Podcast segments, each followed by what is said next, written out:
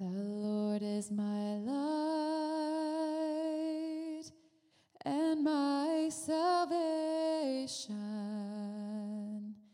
Whom shall I fear? Whom shall I fear?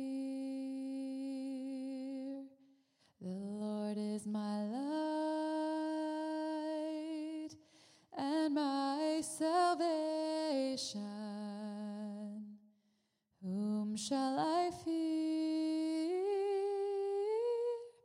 Whom shall I fear?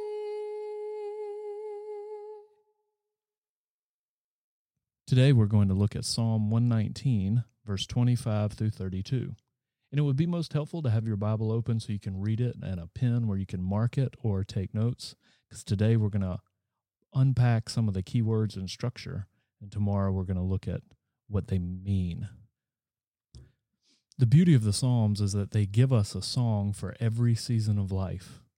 And the amazing thing about Psalm 119 is it's going to walk us through every age and every stage of life. And in this section, we're going to see how does the word help heal us in the midst of darkness, in the midst of sadness. Now, look how this psalm is framed. Verse 25 My soul clings to the dust. And then verse 31 I cling to your testimonies. So that's our frame. That's going to structure the psalm and let us know this is what it's about. So this is about how do you respond? How does the word help you? How do you find light and healing in the midst of depression, darkness, clinging to the dust? That's a metaphor for depression. Our soul is clinging to the dust, and the, the solution is clinging to the word. Now, dust is an image for death. Remember, from dust we have come, and from dust we will return. And so the call here is somehow he needs resurrection. My soul clings to the dust. Revive me according to your word. So he needs resurrection. So the first thing I want you to mark is those two words of cling, because that's going to frame it. What are we clinging to? But then there's two different times that my soul is used. My soul in verse 25. And then look again in verse 28. My soul weeps because of grief. So these are going to set up for us the two situations of the soul. First part is depression, clinging to the dust. And the second part is grief, sadness, weeping. So those are our two soul situations. And then this psalm is going to give us seven prayers to pray in the day of darkness. So you frame it, verse 25, 26, and 27 are about the days of depression, and 28, 29, 30 about the days of grief and sadness. So mark those. Now take a pen and read through and see if you can mark all seven prayers. See a prayer for revive me, teach me, make me understand, strengthen me, remove the false way from me, graciously grant me your law, do not put me to shame. Notice where these seven prayers are. There's three that are under the soul's dark days of depression. Why? What's he asking for? And there's four who are prayed during the days of sadness. Why? What are those for? What is he asking for? So mark those. And then notice once after there's seven prayers, there's four activities or four things that he's resolved to do. Mark those. I have chosen, I have placed, I will cling, I will run. So you're asking yourself, why are those there? How do they fit? How do they relate? How is this a response? And then notice how it ends. This section begins with the soul clinging to the dust, down in the darkness. And then it ends, I shall run the way of your commandments, for you will enlarge my heart. So, what's the story here? How do you move from a soul? So, the first image is a soul that's bent over clinging to the dust. And then it ends in an image of the soul that's upright, alive. It's running, it's been enlarged. So, how does that happen?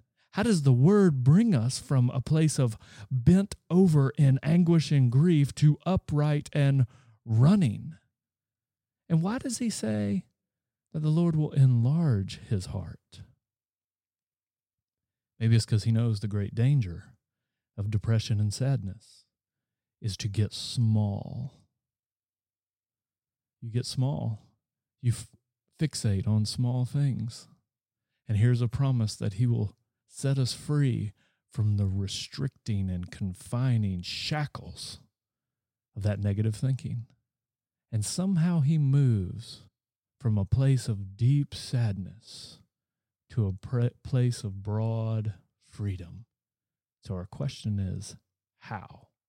How do you get there?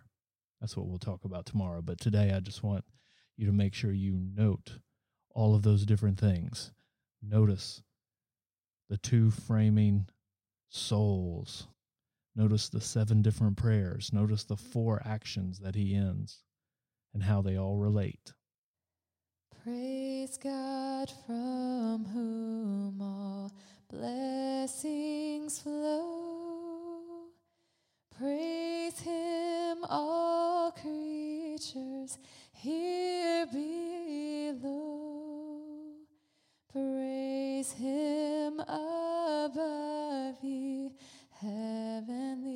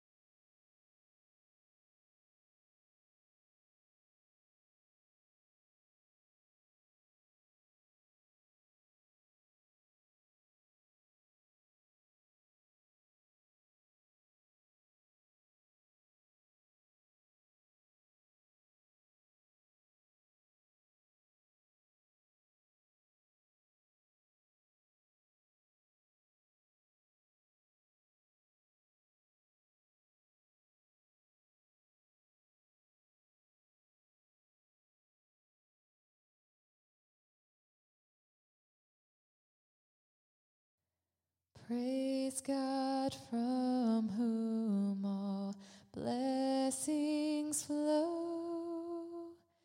Praise Him, all creatures here below. Praise Him above ye heavenly hosts. Praise Father, Son.